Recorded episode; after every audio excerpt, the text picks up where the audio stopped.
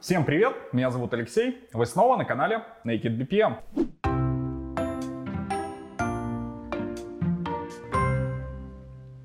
Сегодня мы поговорим... Кстати, о чем мы сегодня поговорим?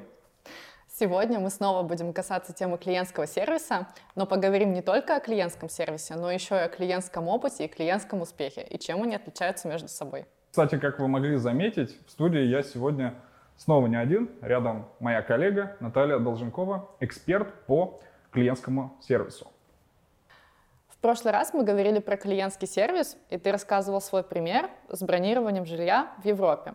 Кстати, если не смотрели выпуск, обязательно посмотрите, ссылка будет в описании.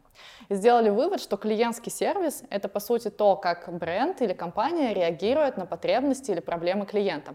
То есть задача клиентского сервиса — вести клиента бесшовно от этапа выбора э, бренда или бизнеса до этапа завершения сделки, этапа дальнейшей генерации прибыли. Соответственно, в твоем примере э, с бронированием жилья, когда на этапе бронирования и выбора все было гладко, а на этапе сделки сама сделка не состоялась, клиентский сервис провалился именно в этом месте. Но если клиентский сервис такая достаточно линейная вещь, которую просто и понятно, как поддерживать, то вот с клиентским опытом и клиентским успехом возникают вопросы, что это такое и как с этим работать. А ведь это основная составляющая того, как клиент видит конечный бизнес. Э, лучше всего примеры клиентского сервиса, опыта и успеха иллюстрируют какие-то истории, где компания в твоих глазах проходит настоящий путь героя. Были ли у тебя такие истории в жизни? Наверное, самый понятный каждому россиянину кейс – это Почта России. Я с детства помню, что это всегда было страдание прийти в это помещение, выстоять огромную очередь вместе с женщинами, которые там, не знаю, пенсию получают, на журналы подписываются или пришли туда что-то купить, э, непонятно почему там что-то такое продается, да, а тебе нужно просто посылку получить. И дальше тебе предстоит вот этот путь по заполнению сумасшедшего бланка, выслушиванию, может быть, не самых приятных каких-то э, жестов в твой адрес. А еще ведь нужно было попасть в этот чудесный режим работы и, я не знаю, уйти с школы, университета, работы, чтобы попасть именно вот в то время, когда она работает, и уловить вот этот вот момент, когда отделение еще не закрылось, а очередь уже закончилась. А, и Почта России сегодня — это действительно классная трансформация, это отсутствие очередей, это приятные процессы, это люди, которые тебе улыбаются, а, это получение сервиса и услуги за максимально короткий промежуток времени.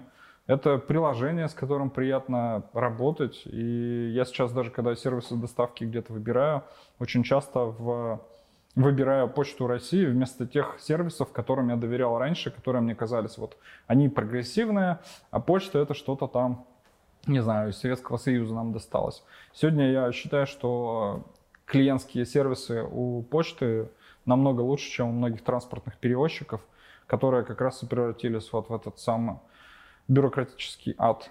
Это, кстати, очень классный пример, потому что у почты на самом деле сам сервис не изменился. Они как доставляли до тебя посылку несколько дней, так точно так же и доставляют. Но поменялся сам клиентский опыт. Из этого можно сделать вывод, что клиентский опыт — это то, как ты чувствуешь компанию, к которой ты приходишь, э, они могут делать какие-то ошибки, совершать, э, быть в каких-то критериях именно по качеству сервиса для тебя проигрывать, но при этом ощущение от, самого, от самой услуги или от самого товара у тебя остается все равно хорошее. Да, кстати, они не так давно потеряли у меня одну посылку, но я на них не в обиде, потому что все остальные случаи Потому что были теперь не надо стоять в очереди. Конечно, я, я сразу узнал, что вот она потерялась.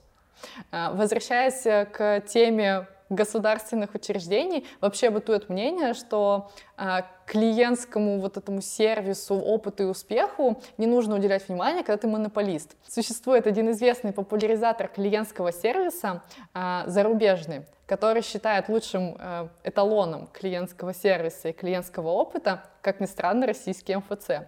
Он говорит, что ни одна компания не предоставляет такое количество услуг и так длить такое длительное время, э, как это делает МФЦ. На самом деле сейчас э, эталон работы МФЦ действительно становится правилом хорошего тона, и ты быстро привыкаешь к такому уровню услуг. А ведь трансформировать такие организации еще очень сложно, потому что сложно. что почта, что МФЦ, они работают на огромной географии, с огромным количеством потребителей и огромным количеством сервисов.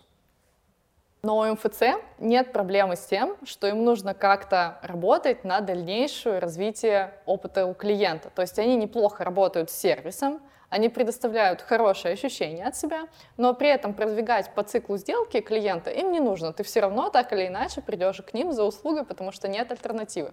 А если у тебя в жизни пример, а, где компании нужно было именно окружать тебя сервисом для того, чтобы ты покупал больше, тратил у них больше денег? Я думаю, что это вообще такой глобальный тренд э, суперапов и сервисов вроде Сбера, Яндекса и многих других, которые как раз представляют все на свете. И за счет того, что они находятся под одним брендом, они как раз э, так удачно тебе распространяют другие свои продукты, услуги, подписки.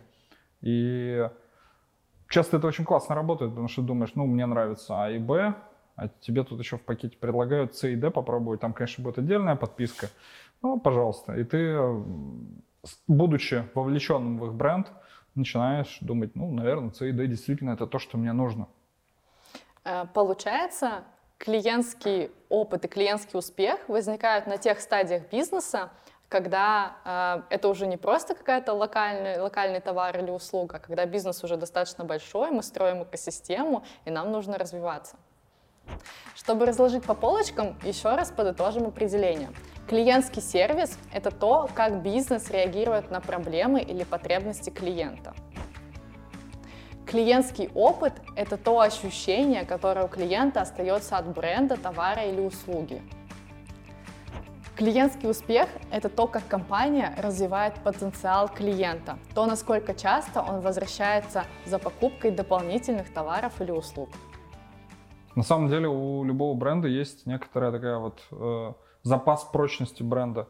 Если я люблю какой-то продукт, но он меня там подвел, я обычно не сразу же иду к конкуренту, а какое-то время думаю, ну, мне же было хорошо с этим брендом.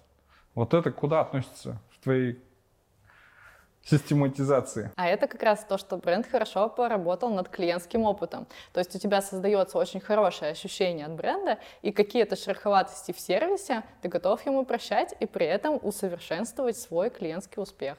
Я даже могу привести, наверное, такие примеры из опыта нашей компании, Давай. что самые качественные отношения у нас выстраиваются с теми заказчиками, с которыми мы прошли через какие-то испытания, у них там, я не знаю, были сложности с железом какие-нибудь. Мы их вместе решили, они поняли, что с нами можно работать, э, строить развитие бизнеса, и они становятся как раз самыми такими большими фанатами продукта, и это, наверное, тоже показатель, потому что это не столько про продукт или какие-то его там базовые процессы, это именно про то, что мы надежный партнер, потому что наш клиентский сервис э, нашел реализацию в их этом запросе. Да, здесь получается классическая история. Клиент столкнулся с проблемой, а мы ему помогли. Помогли хорошо, клиент остается с нами дальше. Да, и даже а если бы проблемы не было, и все бы гладко прошло, наверное, у него и на уровне эмоций осталось бы гладко. Да, Я не так. думаю, конечно, что надо повторять эту историю как правило и всегда создавать какие-то проблемы, но в целом а, то, насколько вы качественно отработаете а, перед вашими клиентами возникшие сложности часто определяют долгосрочность ваших отношений. Да, здесь еще есть важный момент, а, что ты говоришь про работу над клиентским сервисом, и на самом деле эта часть важна бизнесу любого размера и на любом этапе развития. А дальше уже возникают нюансы. То есть бизнесы, которые по сути являются монополистами, у которых нет конкурентов и рынок не ограничен, они могут чуть меньше работать над клиентским опытом, хотя на примере МФЦ опять же, работать над клиентским опытом всегда хорошо. А, но при этом, если у тебя рынок ограничен, тебе надо бороться с высокой конкурентностью, тебе в любом случае придется работать на то, чтобы клиентский успех становился все лучше. На самом деле, все, что мы сегодня обсуждали, это тоже про бизнес-процессы, потому что, конечно, можно каждую ситуацию обрабатывать как э, какое-то невероятное событие и выдумывать, как исправить проблему клиента или как обработать конкретного заказчика. Но по мере роста компании количество таких ситуаций, оно будет расти. И важно подумать, как представить компанию человеческим лицом к заказчику на потоке, чтобы создать такой конвейер теплоты. Именно эти моменты могут быть а, внедрены прямо в ваши бизнес-процессы, а то и вовсе автоматизированы. Многие из вас наверняка получали e-mail уведомления или push-уведомления от э, любимых сервисов думали, как они классно все придумали, и, наверное, я их любимый клиент, они обо мне заботятся. Вот именно этот момент клиентского сервиса отлично находит отражение в бизнес-процессах и их автоматизации. Конечно, на этом мы не заканчиваем разбирать тему клиентского сервиса, но сейчас поставим точку в запятой. А, в следующий раз мы продолжим разговоры с Натальей Долженковой. А сегодня пишите ваши комментарии, ставьте лайки, подписывайтесь на канал. Всем спасибо и до новых встреч!